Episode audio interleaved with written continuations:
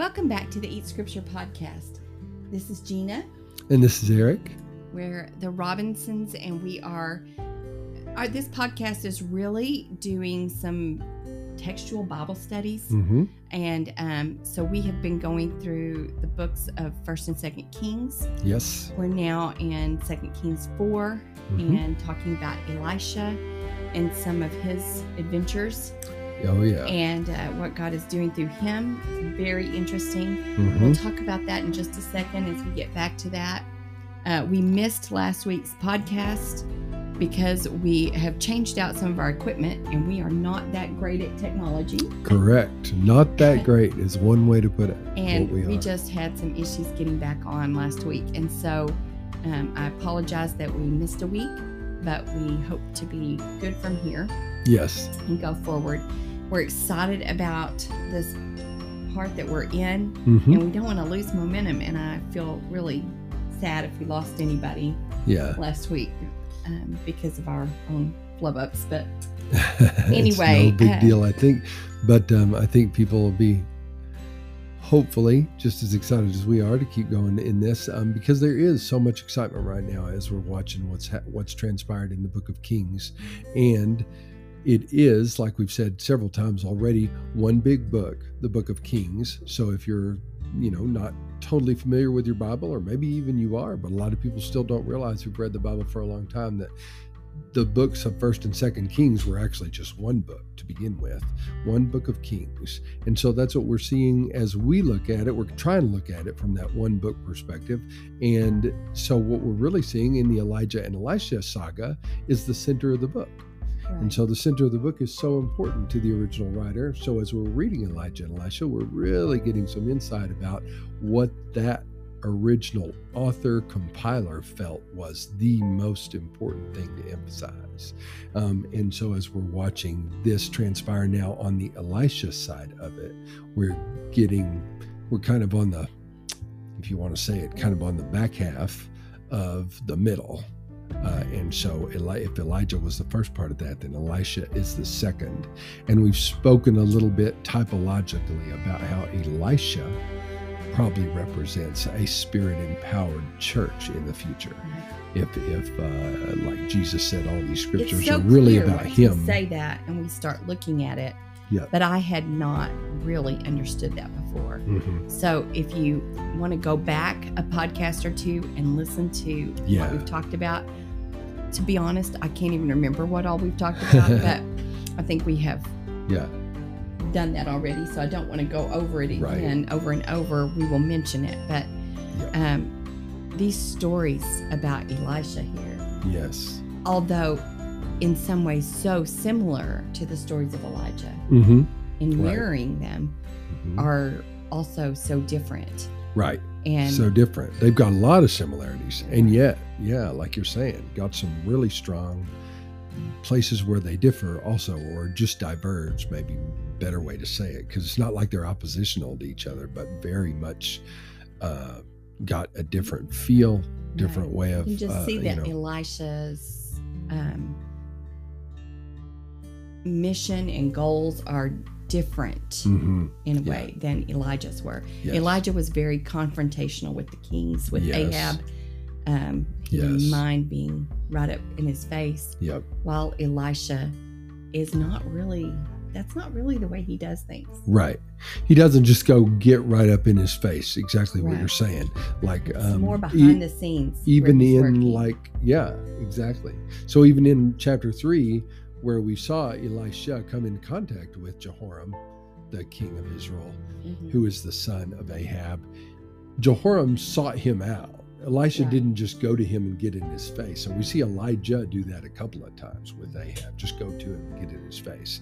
And elisha seems to be more like i have things to do. And he's really just empowering his sons of the prophets so Right. often to We do see that a things for him and and for the completion of god's goals or whatever it is. Yeah um, so often that's the way it is with elisha. Whereas we did not see elijah working with a group of sons of the prophets that way. He just didn't do that. That he wasn't his seemed way. he seemed a lot of times to be more alone. uh-huh. Yes exactly. He was more on a solo mission. It seemed like whereas here we have a corporate almost a corporate mission taking place with Elisha as the motivating figure at the center, but still very much a corporate thing. He's informing, he is speaking of God and bringing God into the circumstance through him, but always through a greater group that is surrounding him as the word continues to go out. So, as we get to this story that we're going to continue today, uh, in chapter 4, 2 Kings chapter 4, Mm-hmm. and we talked about this story with the Shunammite woman. Yes. We've already gone through the first part of it. She was a barren woman, Yep. or for some reason couldn't have children. hmm A wealthy woman seemed to be a Gentile, Yes. as you said, because of her response. Just as the response that she made uh, in in verse thirteen to Elisha when he said, "Should I speak to the king on your behalf?" And she was like, "I live among my own people." Right. So as if to say, "Well, that king doesn't really have sway over me, so it doesn't really. That's not a thing that I could use anyway." Um, but then he finds out she's been childless, and so in whatever way God decides to use Elisha to bring a child into her life, that's exactly what happens. And as you read that last part of uh, the last section that we were in, so especially verses, I would say, especially verses 14 and following of chapter 4, 14 through 17, if you read those closely, you are going to see a very strong connection with what's happening in Genesis chapter 18 whenever Sarah gets told that she's going to have a child. It's She, uh, the, just the, clear. The words, the yeah, phrases, the the location in a doorway. Yeah. What? I mean, Uh, if you know that phrase from Genesis 18, you're like, wait, even that? They're even taking that? Yeah, they got it all here. She's being told she'll have a child at this time next year. Um, mean, it's all it all goes together. so, and what sh- is that saying to us? I mean, I think we make, uh, we think those connections are also important. Mm-hmm. And it's so often that we read our scripture and we don't. Read right over it. Yeah, because sometimes it's so long since we read Genesis 1 or, you know, Yeah. Genesis 12 or whatever Jen- Yep. And until then we later read on, read something else. Second Kings. Yeah. and we're in a totally different context and we're not we're just not Mhm. putting them together Yep. so when we do and we see something like this and it's so clear Yes. um i'm wondering what that tells us about what we're studying uh, for me i think these whole these two stories that we've just read hmm uh, since the beginning of chapter four.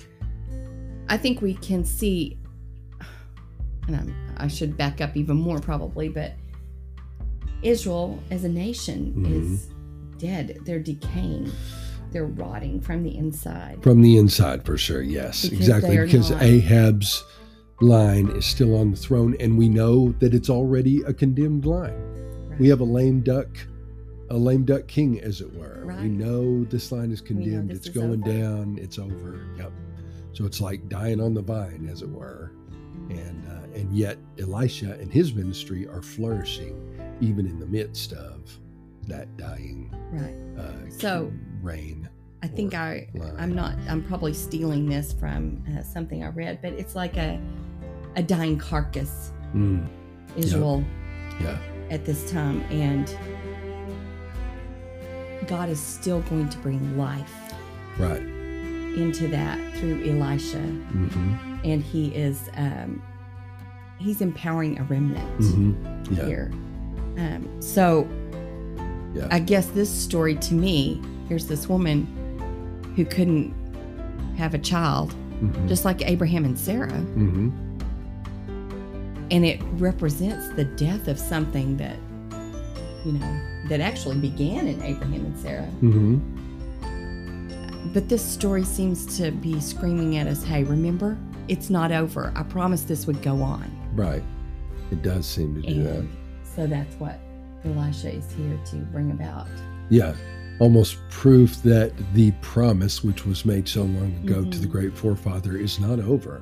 No matter what you're seeing around you in Israel, and even the dying kingdom, uh, dying king's line, um, and so forth, condemned, as it were, that's not the end. This Right. Abrahamic promise continues. Even if in this case it seems to continue through a Gentile woman. Right. Um, as odd as that is. But of course, if- this is if just God anything, typology he is pointing the God of forward. surprises.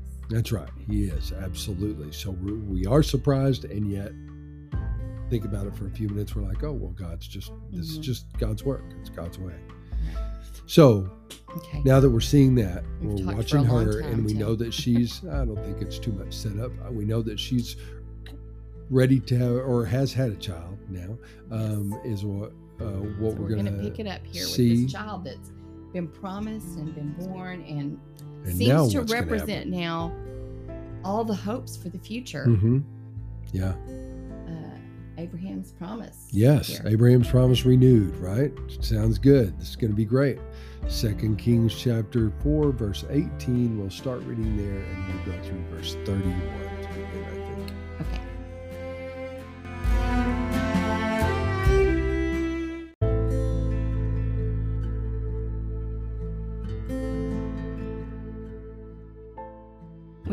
had grown, he went out one day to his father among the reapers, and he said to his father, Oh, my head, my head.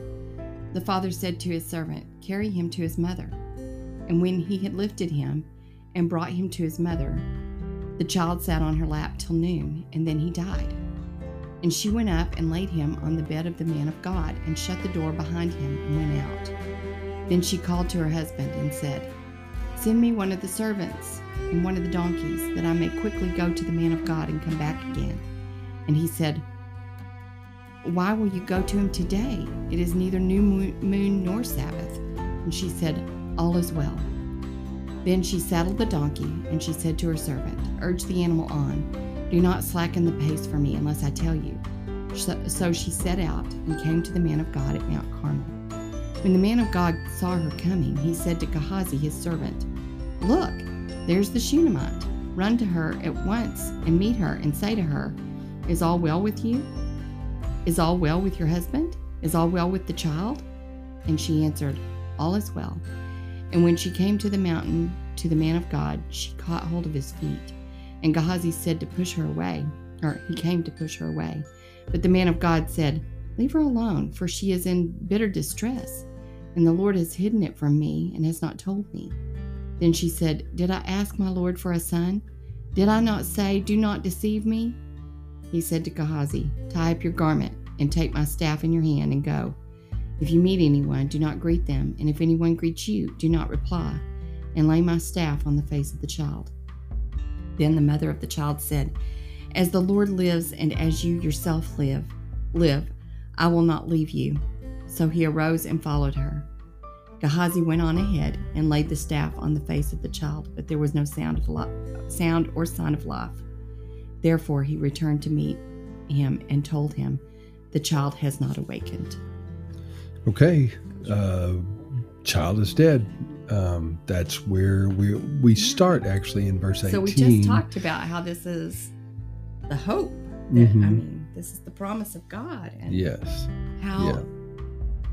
Awful hmm that this new life that we've been hoping for. Yeah. That came in, like you had brought up, a very Abrahamic promise kind of way. It's as if the Abrahamic promise is being extended, and it's through this Shunammite woman, even at a time when Israel itself uh, is under fallen under God's harsh judgment. And so when we get to this point, we're surprised because we are very much expecting something greater to continue to come through this. But what we see instead is that the son, who was promised in that Abrahamic way, immediately dies. Now, if we think about it for a few minutes, all of a sudden maybe we're not as surprised because we know that is how things went with Isaac. He didn't die, but boy, did it ever come close. It looked like there was going to be an end to the promise because the son, through whom the promise came, was about to be killed. And yet he wasn't. And so here, verse 18 the child grows, goes out to his da- dad one day among the reapers. So this is happening at harvest time. Oh, it's harvest time that he's dying. So many things uh, that are interesting happen around harvest time in Scripture. So for the harvest to be the time of his death is interesting. And he says to his father, Oh, my head, my head. Now, I don't know exactly where our connection is in the head, but the fact is, he's something's hurting in his head and he doesn't know what it is and he's crying out to his dad. The father says, Carry him to his mother. He says, Take him up, carry him to his mom. And when he had lifted him and brought him to his mother, child sat on her lap till noon and died. Verse 20. Okay, so now the son is dead. Sat with his mother until he died. Um, and that's where this must be like the end to the goodness of the promise that was going to come to this woman and her husband like and being yep. I mean there's just nothing it doesn't feel good at all. Now immediately she takes him and lays him on the same bed that the man of god comes by her house and lays on all the time. So we're told very specifically where she takes him and she lays him. It's on that bed. And then she shuts the door leaves goes and calls to her husband to get her one of the servants to come with her because she's going to go see the man of God. He, of course, is struck by this because he says in verse 23, Why in the world are you going today? It's not a new moon or a Sabbath. It's not a worship day. Why would you go see a man of God today? It's not a worship day. He doesn't know that the child is dead yet. And, she, just, just, says all is well. Hey, it's I all mean, okay. Just I let me do really this. understand. Is it her belief that he will be okay? I think I think yeah, more than anything kind of a kind of a faith against fact kind of thing in her head. She's determined somehow that maybe good will come from this. Um, and yet, so when she says all is well, whether it's to keep her husband calm or to reassure herself or some of both, that there's that maybe it's still not over yet, maybe there's something to be gained by going to the man of God. Can he help in some way? Maybe if he can do a miracle, if his God can do a miracle like make her pregnant, then maybe his God can do a miracle like the craziness that would come Feels from like she only resurrection. trusts this information with Elisha.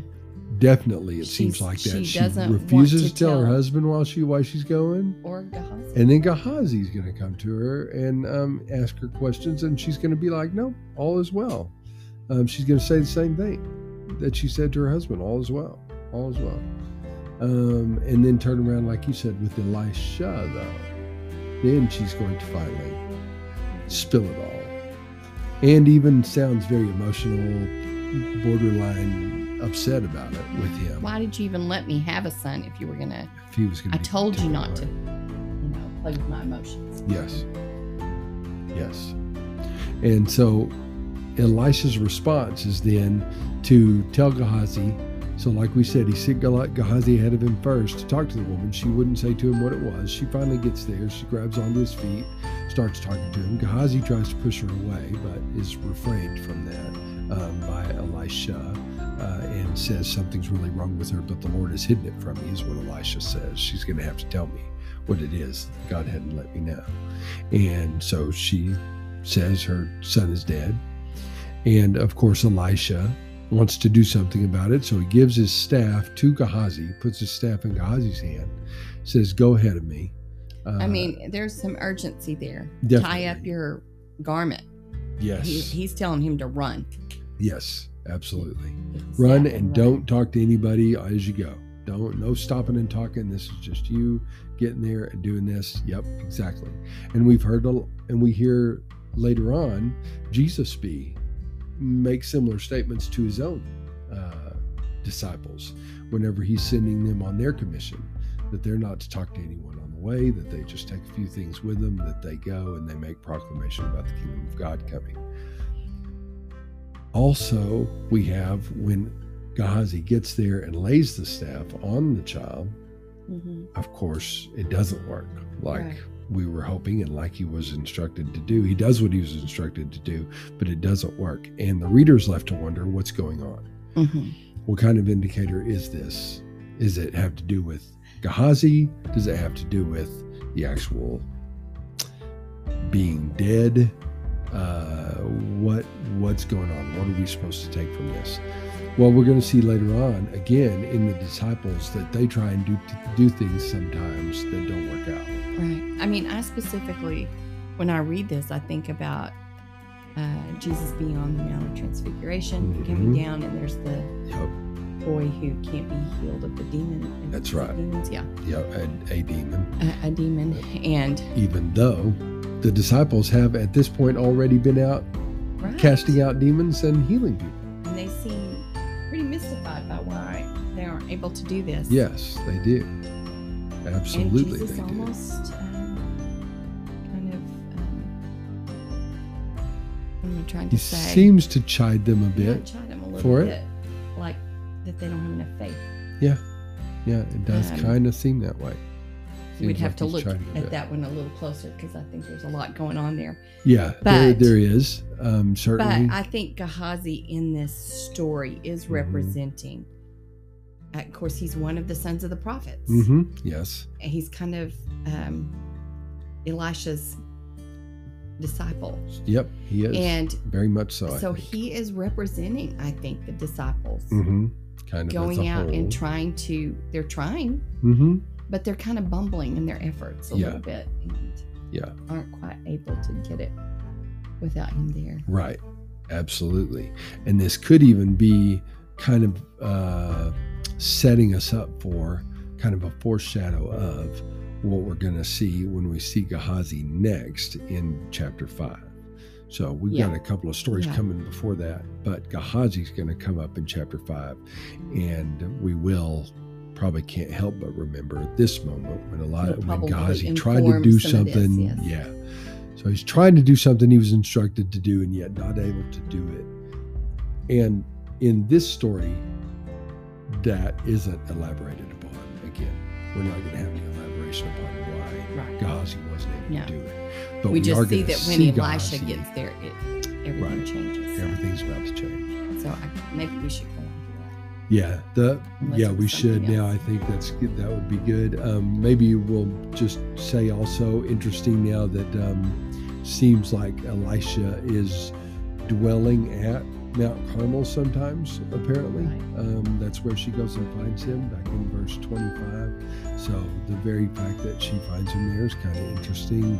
He's kind of spending a lot of his time at Carmel. Carmel literally means garden. It's a mountain garden is what it is, which would be very much like an Eden type Right. place, high place with a garden at it. That's that's what Eden was.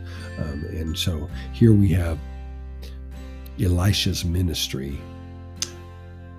kind of basing out of places that have strong religious import, strong connection Yes. to what it means to be spiritually connected to to Yahweh and what He's doing through His people. And again, that connection with Elijah, because Elijah Because Elijah has been he's the, one, that we know from Mount Carmel, Yep, know the amazing things that happened there.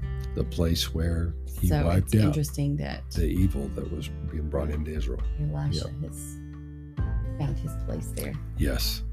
I think very important too. Yeah, absolutely. Still very connected to Elijah. So um, let's continue on here. Now that we see this, we know Gehazi hasn't been able to do anything about it. That's where we left off right there. So we'll go on to verse 32 through the end of this story, which is just 37. So six verses here.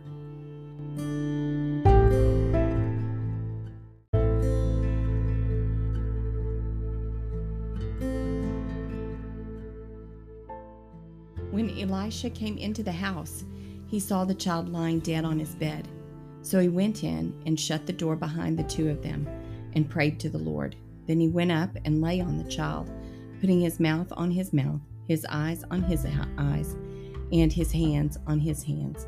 And he stretched himself upon him. The flesh of the child became warm. Then he got up again and walked once back and forth in the house, and went up and stretched himself upon him. The child sneezed sev- seven times, and the child opened his eyes. Then he summoned Gehazi and said, Call this Shunammite. So he called her, and when she came to him, he said, Pick up your son. She came and fell at his feet, bowing to the ground. Then she picked up her son and went out. Wow. Okay, not totally unlike what happened with Elijah um, in chapter 17 of First Kings. And so it actually sounds lots of similarities, lots of similarities, but also some significant differences. And so as we're reading over this, we are trying to piece together why the differences, what's actually happening here. What uh, what is it that Elisha is doing that we should see as being very much in the likeness of his master, and then how might it also be enhanced? Because he has, we know, been given a double portion of Elijah's spirit, which is what he asked right. for at the right. beginning. Um, and we know he's got it. And so he's doing things similar to his master, but also with sort of an enhanced effect too, which we've already seen in the pouring of the oil in the house. We've already seen that for sure uh, mm-hmm. come about, and in a couple of other ways too. So now we're watching. Well, this does sound very similar to what happened to Elijah back in 1 Kings 17, when the son died, and Elijah took him up into his upper room and stretched out on him. And that's exactly the kind and of thing that's happening here. it's a very odd thing. So yeah, that they're two the same. That's weird. Yeah, it is weird. Here it goes into particular emphasis in verse 34, putting his mouth to his mouth, his eyes to his eyes, his hands to his hands, and he stretched out upon him his flesh. Uh, um, and the flesh of the child becomes warm. That's what we're going to see. But first, he's just very much, you know, equating himself with the child, which is what we said when we were in that first story in Elijah. It's almost like in a very interesting kind of sense, but it's a way of making himself one with the child. Which is what Elijah did whenever he took the child's body up to his bed and stretched out over him and you would, even though it didn't go into this kind of detail, still very much the same thing. So now that we get here, we're we're curious about how this is working. But the fact is, in the first story, Elijah stretched out on him three times. Here we have Elisha only stretching out on him twice. He stretches out once, then he gets up, he walks around, then he comes back, mm-hmm. and he stretches himself out on him again. And so it's three uh, twice here where it was three times before is that an allusion to the fact that he's a little that he's got more spirit double portion of spirit uh, kind of an allusion to what jesus told the disciples in john chapter 15 that they would do even greater things than him. Mm. um, they don't know it yet but they're going to be doing it through his spirit that's in them. That's how they're going to be able to do it. So it's still the same spirit at work. It's just going to be at work in even greater ways whatever that means. Uh, and so here is this spirit that's at work in Elisha, work in even greater ways than it was in Elijah. Right. And if so, it seems like a typological connection to right. the disciples. Right. Um, it's also, I mean, this note in the in my notes in the Bible even say, um, like putting his mouth to his mouth. It's like God is restoring his breath, mm-hmm. his uh, sight, his eyes to his eyes yes. and his strength with his hands to his hands. Yes, I hadn't thought okay. about those connections, but I like that. That's also um, very mm-hmm. helpful. But just the stretching himself upon him, uh, the Spirit of God, he's mm-hmm. almost um, transferring. Great. That to him. So. Yeah. I see that too. I like the hands to hands, eyes to eyes, mouth to mouth thing. Mm-hmm. Yeah, he's really giving him his words, his eyes, his actions. And which goes, of course, perfectly with the typology that we're talking about if we think forward to the New Testament church, right. which was also a church that was flourishing under a condemned regime that God was already had under judgment for a full generation before he brought the hammer down in AD 70. We're in the same, it's the uh, same thing a similar dead carcass. Yes. Yes, they're in the same dead carcass, and yet still life coming. Being brought mm-hmm. in the middle of that. And yes. I love that about this story of Elisha and how he's working through this mm-hmm. time of it's sure doom coming. Yeah. Yep. For these the kingdom the Southern Kingdom hmm or the Northern Kingdom. I'm sorry, Northern. the Northern Kingdom, but he is still there bringing life. And for this Shunammite woman, he has brought life twice. hmm Um, he's brought her son to life twice. In a yeah, in a sense, yeah, Yeah. right. Just And caused that- him to be to be conceived, and then redeemer. He's be- he's come and he's made sure that she will have prodigy going forward, Mhm. and there will be life. hmm And then when we it looks like that's been snuffed out too, then he brings the boy to life again. yeah, yeah, absolutely. So do I have a do I uh, even she has to be drawn into the fullness of the Abrahamic promise through a son that has died and come back to life. right. Uh, just like we've seen before. So think, so again you know, becomes like very typological. Even greater works. Yep. Yeah, it's all there.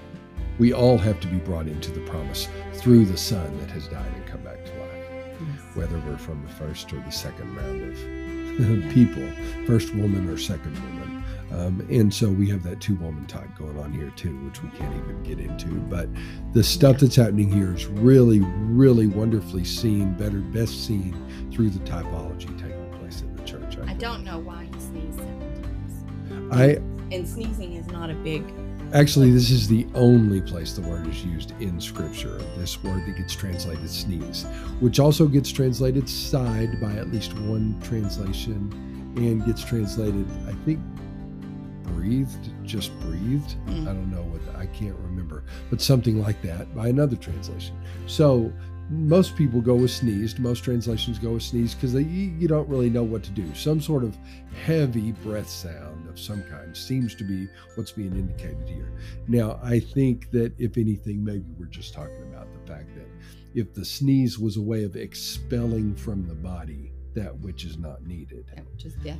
Yeah. then then death yeah then he's he's getting rid getting completely rid of his that which has caused him to die um, is being completely removed from him uh, these seven times by Yeah. these seven I think the seven is really significant. yes it's there. the seven that we should really Because pay a lot of attention to It's Yeah. the completeness of whatever has killed him is gone. is gone Yeah. that's what i would say you're right 100% right.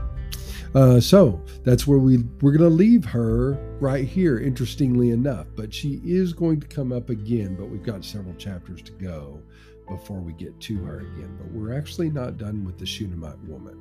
She will come back but that she ends this part of the story ends here very significant. With the rising of a son all seems well now with the shunammite woman and she is very much incorporated into the Abrahamic promise, even through the death and resurrection of her own son. So she's experiencing the blessings of Yahweh because of this in the greatest possible way. Well, when we see her again, we'll probably reference this story again. No question, because it gets referenced. Uh, And and we won't be able to help it. Later, when the story comes up, it helps you to understand the story that you read first. Absolutely. Because yeah, you have and- more information. In this case, it certainly Right, will. So, so- yes, we will return. okay. Um, terrific to go through this. What a great story. Start with chapter, uh, verse 38 next Mhm. time. Do Yes. these last two stories in this chapter. Yes, which will continue to be church types.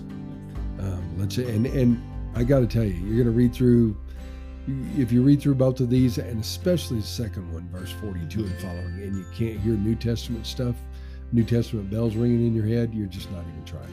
Well, You're not even I trying. think they're that So- richness of life from death too. Yep, yep, there is. interesting stories. Okay, Okay. Um, we'll Look keep going. Hey, thank you guys for joining us. We love talking to you. So glad you were back, and uh, we look forward to talking to you again next week. Have a great few days. God bless.